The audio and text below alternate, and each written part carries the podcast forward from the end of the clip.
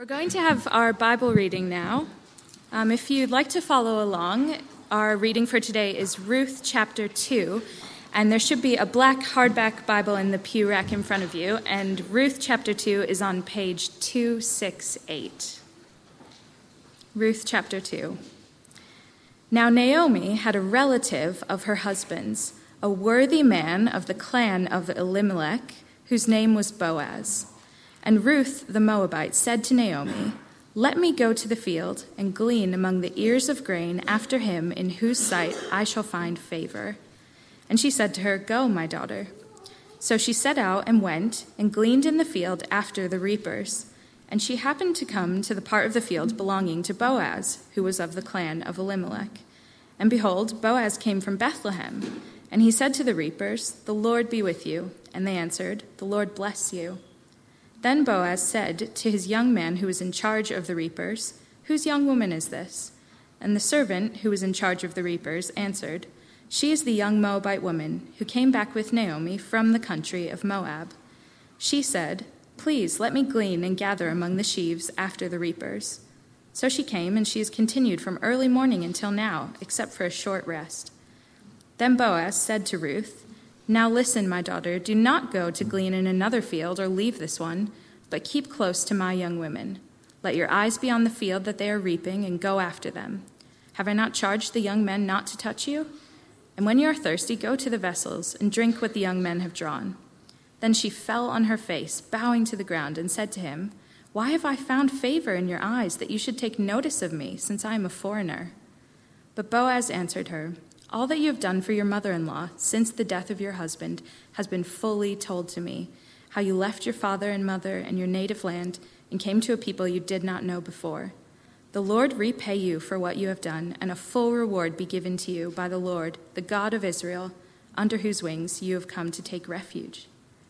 Then she said, I have found favor in your eyes, my Lord, for you have comforted me and spoken kindly to your servant, though I am not one of your servants. And at mealtime, Boaz said to her, Come here, eat some bread, and dip your morsel in the wine. So she sat beside the reapers, and he passed to her roasted grain, and she ate until she was satisfied and had some left over. When she rose to glean, Boaz instructed his young men, saying, Let her glean even among the sheaves, and do not reproach her, and also pull out some from the bundles for her, and leave it for her to glean, and do not rebuke her. So she gleaned in the field until evening. Then she beat out what she had gleaned, and it was about an ephah of barley and she took it up and went into the city. Her mother in law saw what she had gleaned. She also brought out and gave her what food she had left over after being satisfied. And her mother in law said to her, Where did you glean today, and where have you worked? Blessed be the man who took notice of you. So she told her mother in law with whom she had worked, and said, The man's name with whom I work today is Boaz. And Naomi said to her daughter in law, May he be blessed by the Lord, whose kindness has not forsaken the living or the dead. Naomi said to her, the man is a close relative of ours, one of our redeemers. And Ruth the Moabite said, Besides, he said to me, You shall keep close by my young men until they have finished all my harvest. And Naomi said to Ruth, her daughter in law, It is good, my daughter, that you go out with his young women, lest in another field you be assaulted. So she kept close to the young women of Boaz, gleaning until the end of the barley and wheat harvests, and she lived with her mother in law. So, if you're joining us for the first time here uh, this morning, we are in our fourth part in our Sunday morning series in the book of Ruth.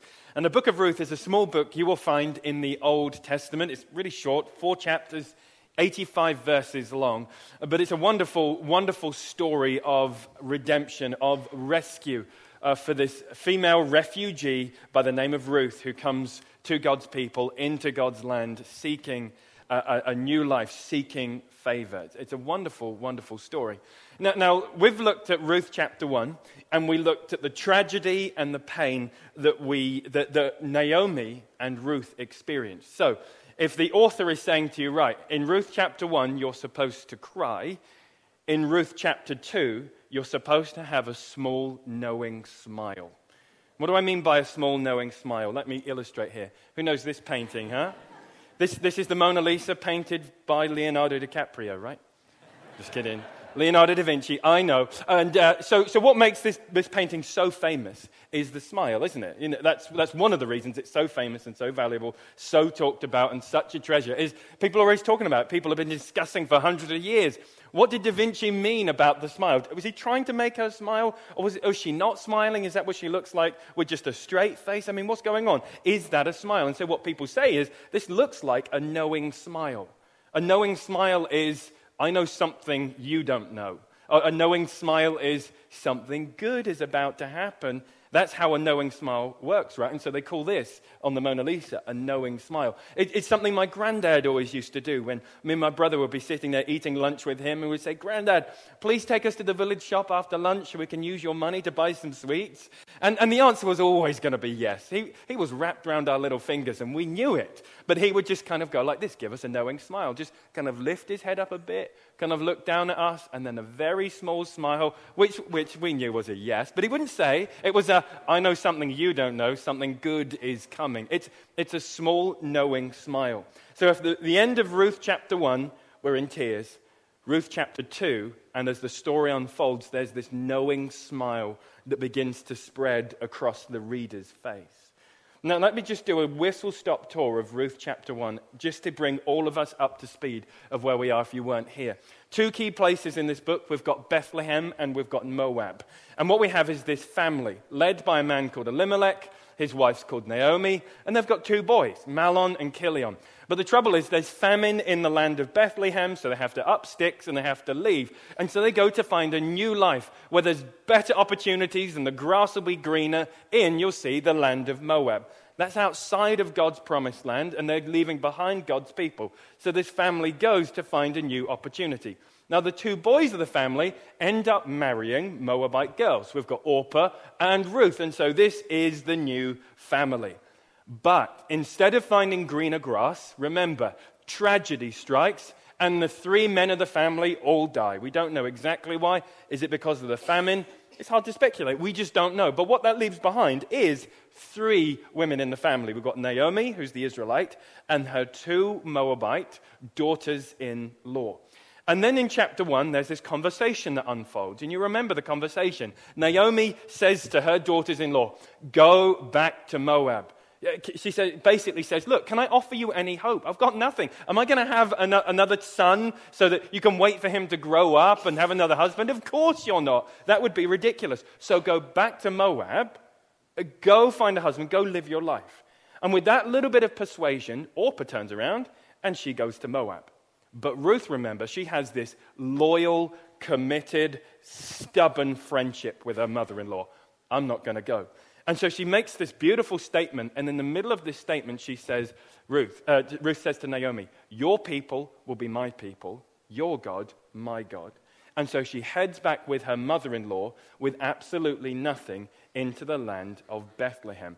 And when they arrive, here's, what they, here's is how chapter 1 ends, remember? So Naomi returned, and Ruth the Moabite, her daughter in law, with her, who returned from the country of Moab. You see the emphasis on Moab. Just, just so you didn't know, she came from Moab, so she's not an Israelite, she's a foreigner. And they came to Bethlehem at the beginning of the barley harvest. So you have that little bit of a note of hope, this, this almost this hint of fullness that's on the way. There's a barley harvest, but they've come back with absolutely nothing. Now, now here's the thing about understanding chapter 2 is that Ruth and Naomi come back to Bethlehem with absolutely nothing. I mean, there's, there's a lot of unanswered questions here. I mean, we don't get told uh, what Orpah does with the rest of her life. Uh, we don't get told how many days elapsed from when they left Moab to when they arrived in Bethlehem. We, we, go, we don't get told where Ruth and Naomi are living. It doesn't say that they made a ramshackle shelter on the side of the road. It doesn't say they stayed with someone for credit and were going to pay back in a few months' time. It doesn't say they were sleeping rough. We, there's a lot of unanswered questions. But what we do get told is that when they come back, they have nothing. They are in need. They are in poverty. I have to emphasize that, so I'll repeat that. They come back with nothing. They have need. They are in poverty, relying on the favor of someone else. Now, here's the thing about chapter 2 the question that hangs over everything goes like this Who's going to help Ruth and Naomi?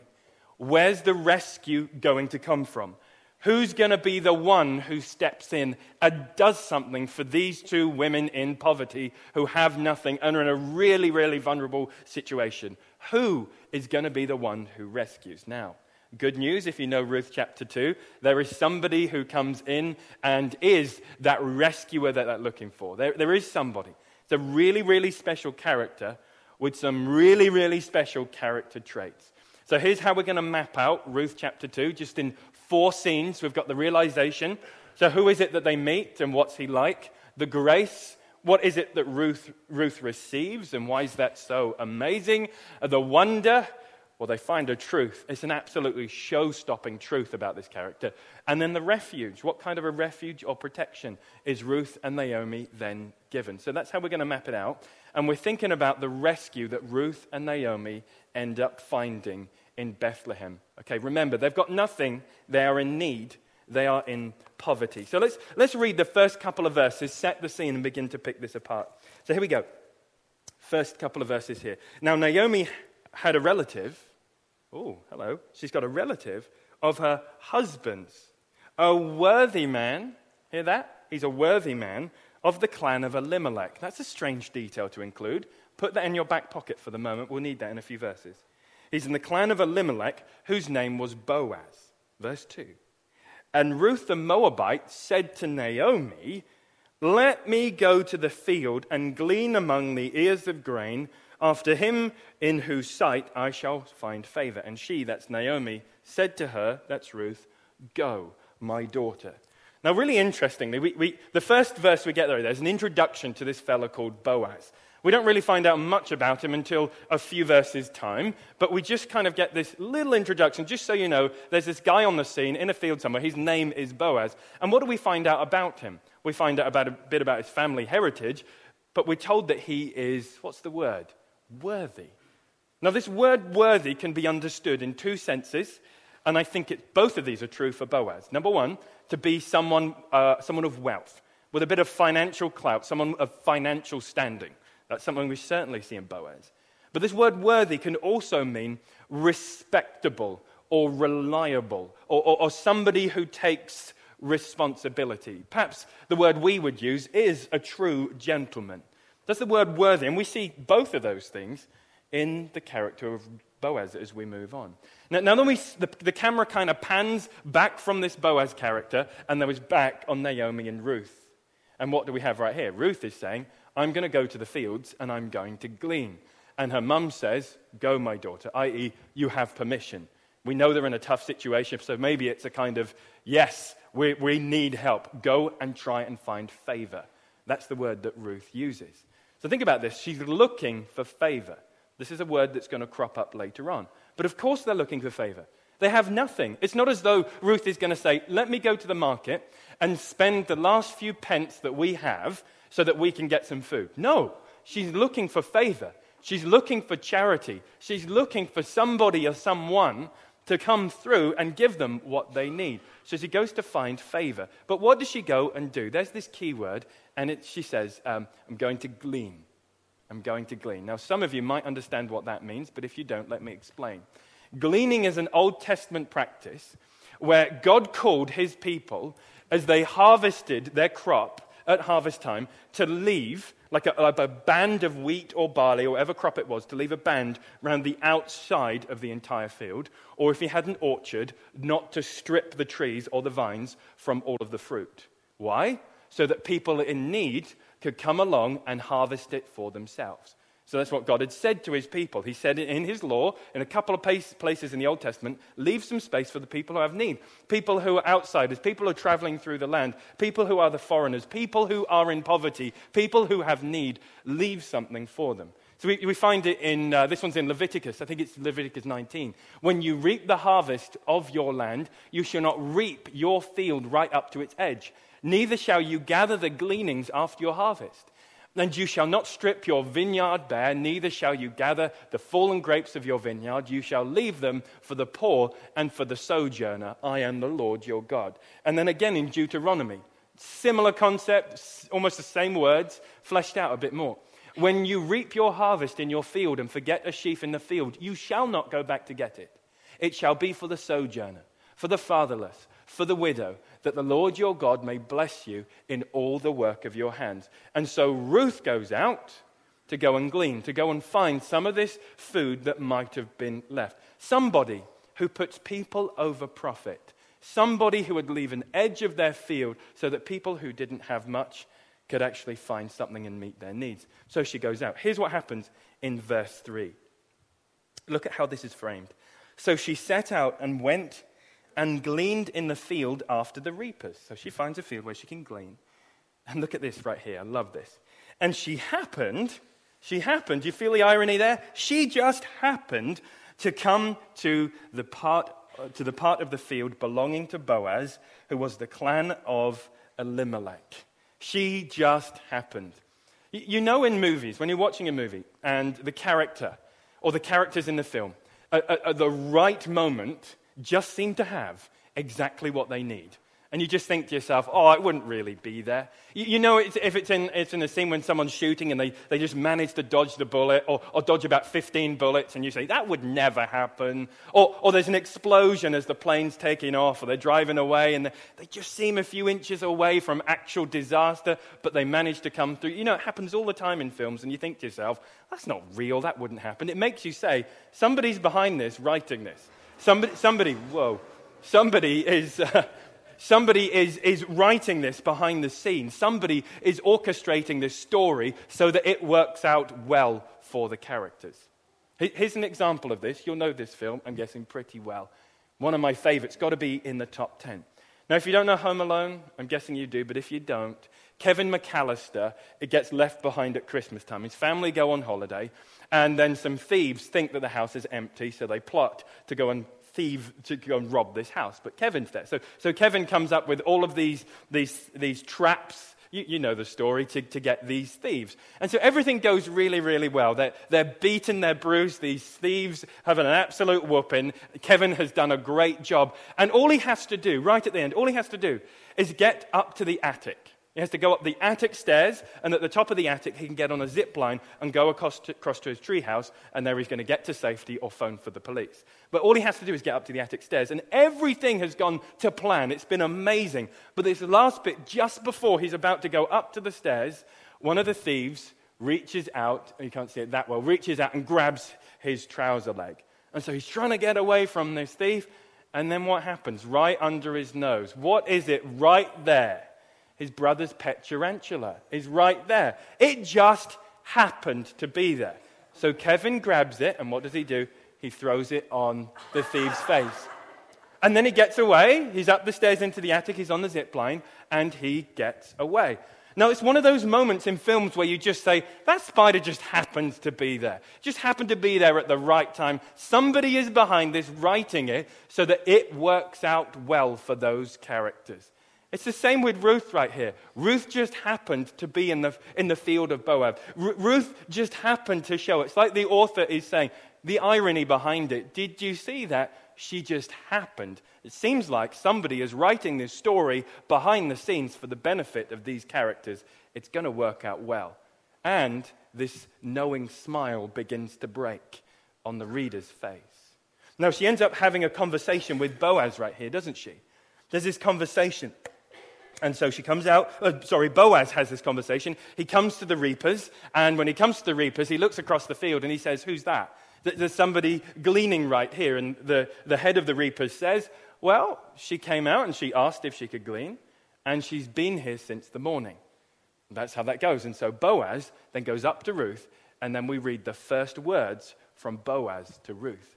And it goes like this Then Boaz said to Ruth, Now listen, my daughter. Do not go to glean in another field or leave this one, but keep close to my young women. Listen, listen, to, listen to those words. Ruth finds herself, remember, she has nothing, she's gleaning. Boaz knows that. Remember, he's a guy who is worthy. He is a guy who's put people before profits. He could have taken away the edge of the field. He didn't have to listen to what God had to say, but he's putting people above those profits and making that money. He sees her, hey, Ruth, stay close to me. Now, what we've had emphasized over and over and over again in Ruth chapter 1 and then even in the beginning of Ruth chapter 2 is that she's a foreigner. Not just any foreigner, she belongs to the people of Moab. She's a Moabite. Remember, the Moabites are the kind of people that the people of Israel shouldn't have been spending time with. Those, the Moabites were the people who didn't treat Israel well. They weren't, look, they weren't looked upon favorably. The relationship between Israel and Moab was a little bit frosty, to say the least. And what you have is Moab having this lady, this Moabite, come in, and he seems to welcome her with open arms. How do you know that? Look at that. Stay close, but keep close to my young women. Stay with my staff right here. Don't go anywhere. So here's the realization that Ruth finds right here. She meets a man who is both worthy and welcoming. A man who is worthy and welcoming. Now, now, notice, Boaz could have said, I would rather have the profit than this band of barley around my field. But he doesn't. Why? He listens to what God has to say. And think about this. Doesn't this whole idea of gleaning reflect something of God's character? Doesn't it? God has said to his people, you know, the people do the gleaning thing because their God said it. Why did God say it? So we meet the needs of the people who have needs. What does that tell us? It tells us that our God is a God for the people who are destitute. Our, our God is a God for the people who don't have enough. Our God is a God for the people who have been sidelined. Our God is a God of the people like Ruth in her shoes our God is a God of the underdog. That's the kind of God, and that's something of his character on display in the actions of Boaz. He listens to what God has to say, and he does it. So he's worthy and he's welcoming. But here, here's what happens Ruth then receives grace. Let's have a look at this. She receives grace. Let's read, um, let's read verse 9 and 10 here. Let your eyes be on the field that you are reaping and go after them? Have I not charged the young men not to touch you? And when you are thirsty, go to the vessels and drink what the young men have drawn. And look at this, this, this overwhelmed emotional reaction from Ruth. Verse 10 And then she fell on her face, bowing to the ground, and said to him, Why have I found favor in your eyes, that you should take notice of me, since I am a foreigner? Do you see this kind of amazement? Ruth just is overwhelmed. Ruth doesn't quite know what to do with herself. It's almost a worshipful response from Ruth. She just doesn't know what to do. She's received this grace. She's received this favor she's been looking for. Why have you given me this favor? She says. There's a sense of disbelief. But that's where Ruth is. And then Boaz responds by saying this All that you have done for your mother in law since the death of your husband has been fully told to me, and how you left your father and mother and your native land and came to the people that you did not know before. The Lord repay you for what you have done, and full reward be given to you by the Lord, the God of Israel, under whose wings you have come to take refuge. Now, notice what we don't hear from Boaz is, Hey, Ruth, why don't you just pay me back in three months when you're back on your feet financially? Hey, Ruth, why don't we set up a, a, kind of temporary contract for a few months? We can see if you're any good at reaping, and then I'll offer you a full contract after that. We don't have that. There is no sense within Boaz's mind, I'm going to get something back. There's no sense where he's saying, I'm going to profit from this. I'm going to get something out of you. We don't have that. What we have from Boaz is an unconditional kindness. What we have from him is an unconditional favor with no strings attached. So, this man who is worthy and welcoming is also a man from whom she receives an unconditional kindness. Now, he doesn't say to her, does he? You do this so I get something from it. No, no. Here's the favor. Take it. It's unconditional. Now, that's a foreign concept to our world because I think 99.9% of the time we don't really get anything for free. There's usually conditions if we do get something for free.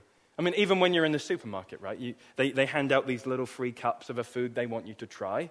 But there's an agenda behind it, isn't there? Because they want you to buy the product. So, yeah, it's a kindness, but is it unconditional? No. There's an agenda behind it. I, I used to work in uh, a retail shop in town. This is, this is a, a, photo of it right now. It's on the corner of Abbeygate and Hatter Street. It's now a, a, an, an, Asian restaurant, but it used to be a clothes shop where I used to work. It was called Stone Angel, and it was a great two or three years of my life where I got to work there. Uh, it was to help me put, help put me through college right there. Uh, but the thing was, this shop sold ridiculously expensive clothes. And you know what that meant? That no one ever came through the front door. Ne- never. So you see that big window right there? I used to just waste my time reading or standing looking at the window for years on end, meeting only a handful of people. But because it was so expensive, it meant we only got four or five customers every day. And so our boss knew that, and so he would say, Right, if we're only getting four or five customers, what you need to do is to be really, really over the top, kind, and friendly to each customer. Because you know, the difference between good customer service and bad customer service, it's going to be a few hundred pounds. So, James, make sure you get it right. And of course, I didn't want to lose my job. He had a profit to make, so when people came in, you just have to, you just have to bend over backwards to make sure everyone was okay. If they needed another size, you would get it for them. If they wanted a cup of tea or a coffee, you would get it for them. Uh, you, you, would have to tell them what, just, just really interact them, tell them what kind of a size they need, what would go with that. And you'd look at all of this because good customer service. Now, think about it. That's how retail works, doesn't it? Why was I being kind? Did I want to be kind? Yeah, some days. But most of the time, it's because I wanted to keep my job. And my boss needed to make a profit. That's how retail works, doesn't it? That tends to be how most of our world operates. You see kindness, yeah, but usually there's strings attached. Usually there's an agenda behind it. That's how this works. But that's why Boaz's kindness to Ruth is so controversial and why she responds in such an overwhelmed emotional way. You've done this for me. Why have you shown me this favor? And on top of that, I'm a foreigner. Should this really be happening? And so what she receives is an unconditional kindness. Now we're moving on to the wonder. She goes back to Naomi. Now, now she's got a whole bunch of barley grain. She, she, she's beat out the grain and she's now taking, taking out, um, it's called an ephah or an ephah of grain, which it's hard to say exactly what it was, but, but some scholars think about 22 liters. So she's, she's eaten well, she's had her full, it says she's satisfied, and then she goes back with this, we assume, a giant sack of grain. Comes to her mother in law, Naomi. There's this big surprise. Where did you get that from? Naomi is asking. And so then Ruth responds with, right here. Uh, let's do verse Nine, uh, let's do verse 19. And her mother in law said to her, Where did you glean today? And where have you worked? Blessed be the man who took notice of you. And she told her mother in law with whom she worked. Now, here is the show stopping moment in chapter 2 with whom she had worked and said, The man's name whom I work today is Boaz. Now, now, here's where Naomi's jaw just hits the floor. Here's where the listeners are like, He's that guy. He's that guy we heard about who was worthy, who offered that welcome, who gave that unconditional kindness. He's a what? He's a redeemer. What? Look at this, what Naomi says right here. May he be blessed by the Lord, whose kindness has not forsaken the living and the dead. So that's the first amazement from her. Bless this guy who has not forsaken us who are living and the dead to whom we belong. They've honored the, the dead. Naomi, is also, uh, Naomi also said to her, look at this right here. The man is a close relative of ours and one of our redeemers. So, two reasons she's surprised. Two reasons she's amazed. Can't believe you got this favor. But secondly, oh, you know that guy whose field you happened to come across? He's one of our redeemers. I've got, I've got to explain. If you've been through Ruth before, you might understand what redeemer is. But it, it's, a, it's an amazing concept, but it does seem very, very strange to 21st century ears. Now, if, if, you're, in, if you're in Ruth's time in the ancient world and, and a husband died, it was the job of his brother or someone in his extended family to take his brother's wife as his own wife and his children as his children and raise them up together so that they had somewhere to live, that they were provided for, that they were protected and looked after. And so a redeemer is really a good way to understand this is a family member who rescues. So it's somebody who kind of swoops in and says, I'll raise you, I'll look after you, I'll make sure there's food on the table, I will honor the, the dead relative, whoever that was, by raising you. That, that's how a redeemer works. So, so they, they would get the, the land that came with the family, there would be, there would, maybe there's kids with the family, everything. Just look after them and kind of take them under their wing. That's how a redeemer worked. So, so she then says, Hey, Boaz is one of these redeemers. Now, no. Now remember, Naomi's husband his brother is also dead as well. So then it's extended to the extended family, has to be one of these redeemers. And so the jaws just seem to hit, hit the ground here that, that this guy, who Ruth has been gleaning from, is in fact, would you believe it, one of the redeemers Who could possibly redeem this destitute and poverty stricken family? That's where they are. And so there's this wonder that they recognize that Boaz, he's a redeemer. He's a family member rescuer. I, I guess the closest thing we would have to this today, I think, is something like adoption. So, so you know, when a, when a person or a family says, We've got room in our house for people who have need. And adoption is a beautiful picture, isn't it? Because how does adoption work? It's when a family welcomes in a child or children into their home and includes them as their own, loves them as their own kids, gives them the opportunities as their own children. Adoption's a beautiful picture, isn't it? Well, I think this is the closest thing we have right here because, yes, it's not about, it's not about Boaz having another wife. It's about Boaz saying, You're in need, I can help you, and show this unconditional kindness to you. That's how this family rescuer, redeemer would have worked. And so includes her into his family. Well, we'll have to see the rest of the story of how this pans out. But remember, we've got a knowing smile because we think we know what's coming. Now let's read the last three verses of this passage here. Look at the refuge bit. And Ruth the Moabite said, Besides, he said to me, You shall keep close by my young men until they have finished all my harvest. And Naomi said to Ruth, her daughter in law, It is good, my daughter, that you go out with his young women, lest in another field you be assaulted.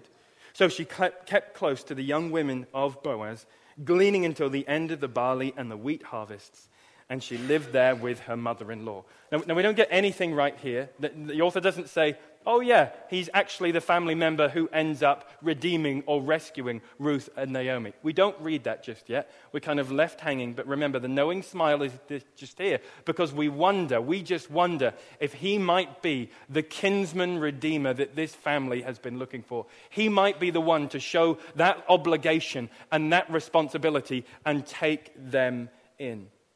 Now, it's amazing right here. Naomi says to Ruth, Hey, stay with him. It's a bad time. We're in a vulnerable situation. You say, Look, you go anywhere else, you could be assaulted. Remember, this book is set within the time of the judges. In the time of the judges, everybody's doing what is right in their own eyes, aren't they? So this is a really rubbish time, particularly if you're in Ruth and Naomi's situation. Stay close to him because next to Boaz, you will find security. So, what we have with Boaz right here is this Redeemer offers a security. Now, think about this. We, we could look at Ruth chapter 2 and say to ourselves, we are so far removed from this. And we, we, could say that, couldn't we? We could say, great story in Ruth chapter 2. We love Naomi and Ruth. We love the fact that they came across, happened to come across this Boaz guy. We love that. But don't you know, James, this, this story of Ruth 2, uh, Ruth chapter 2 is, it's historically removed from us. It's culturally removed from us. It's geographically removed from us. What has Ruth chapter 2 got anything to do with you and me in this room today in 2019? Aren't we so far removed from Ruth and Naomi? We're nothing like them, are we? Well, actually, I think there's more to that question than we realize because we are like them. Think about it. Ruth and Naomi head into Bethlehem. How are they going? Remember, with nothing, in need, and in poverty, going to God for favor, trusting in Him to provide, looking to a God who is gracious, and hoping He will give what they need. That sounds an awful lot like the Christian message. That we go to God with nothing to offer, empty hands, in our need and in our poverty hoping that we will come across a God who shows favor, come across a God who is kind, come across a God who will forgive, come across a God who is abundant in grace and steadfast love. Sounds a bit like Ruth and Naomi. Sounds a bit like you and me. You see, here's the thing the Christian message does not say, get your act together and then you can come to Jesus. I mean, the Christian message doesn't say, it doesn't say, get your head screwed on, get your life figured out, and when you've got it figured out, you're good. God's going to accept you. It doesn't say that. It doesn't say, if you could just get your devotion together, if you could just get the discipline sorted out, if you could figure out the marriage, and if you could figure out your children's behavior, and if you could sort that future plan out and get those finances in order and just, just get it right, then Jesus will accept you. The Christian message doesn't say that. The Christian message says, while we were still sinners, Christ died for us. Sounds a little bit like Ruth and Naomi, having nothing to offer. In our poverty, in our need, going to a God who is gracious, merciful, and kind, and quick to forgive. For anything like me, then we are like Ruth and Naomi. We are the ones who need that forgiveness. We are the ones who have fallen short. We are the ones who come with that poverty. We are the ones who come with that need. We are the ones who aren't what we should be.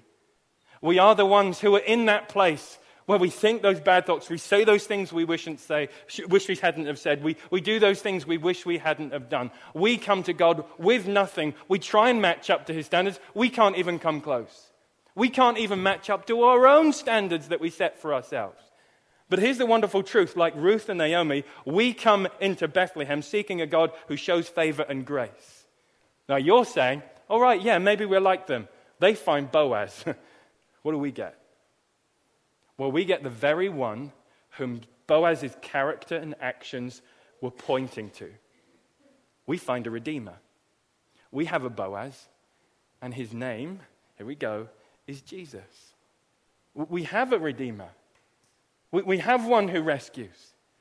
We have one who, in our poverty and our need, not having what we should, not being what we should, not saying what we should, not doing what we should. We can't even come. We have one who will redeem and rescue us. We have one who shows favor. And with that same welcome and open arms and worthiness, we have a redeemer. Here's the amazing story of the Christian life. You see, Jesus steps down into our world, puts on our skin, our bones, walks in our shoes, lives our lives sees our pain and our mess and our sin and our mistakes. Without doing any of that himself, living the perfect life, he goes to the cross. And on the cross, you see God's opinion for our sin. But also on the cross, you see his love for people like you and me in here this morning. Because on the cross, Jesus takes our sin, he takes our mess, he takes our mistakes breathes his last and says, It's finished. But you know how the story goes because three days later he rises from the dead. He wins a new life, a victory, so that new life can be ours for us to live into today. So that we can be transformed for the inside out. So we can become new people and have an unshakable hope. Oh, there's good news for people like you and me. If we come with nothing, there is a Redeemer, and his name is Jesus, and he's God's Son. Look at this right here. Here's the characteristics we looked at Boaz. Jesus is worthy and welcoming. There is nobody more worthy. There is nobody more welcoming. What did Jesus say at the beginning of uh, well, chapter 4 in Luke? I have come to bring good news to the poor. I've come for the underdog. I've come for the one who can't get it right. I've come for the one who needs favor.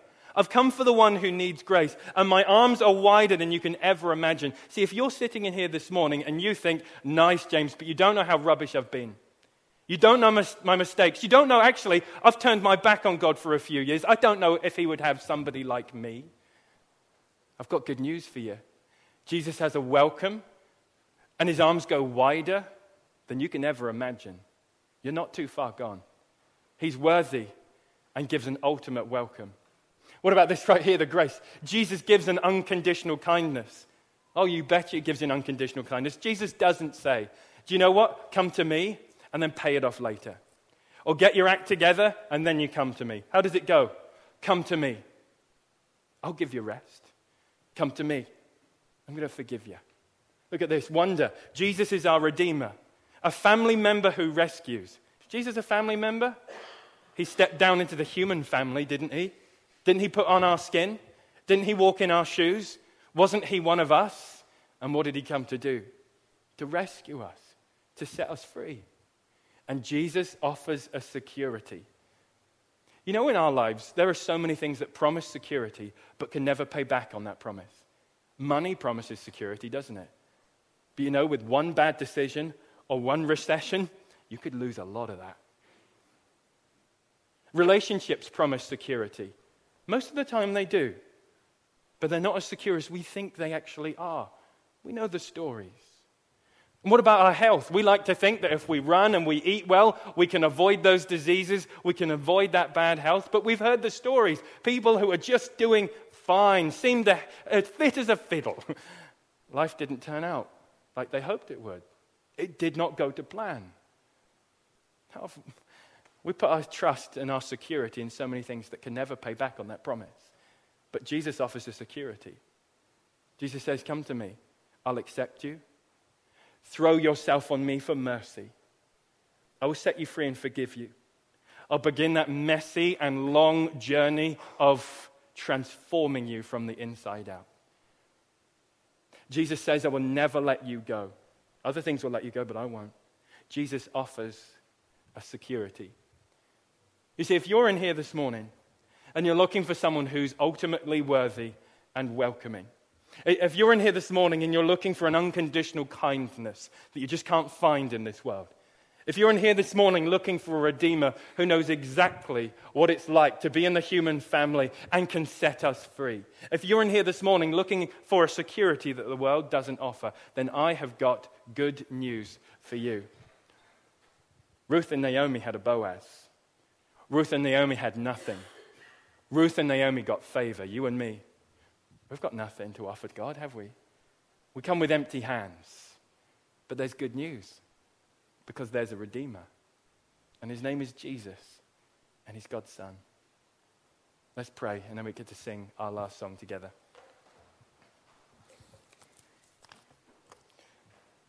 Lord, we want to thank you for Ruth chapter 2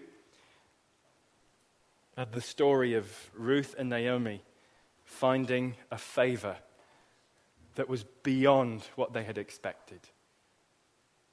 Like Ruth and Naomi, Lord, we come to you with nothing in our need and in our poverty.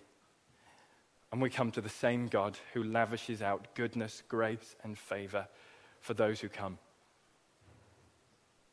So, Lord, afresh, we throw ourselves upon your mercy and on your grace, knowing our need, but knowing your abundance. Lord, may we be the same people who stand in that wonder that Ruth and Naomi experienced when they realized there is a Redeemer, and He's good. Lord, help us to see that. And we're praying in Jesus' name. Amen.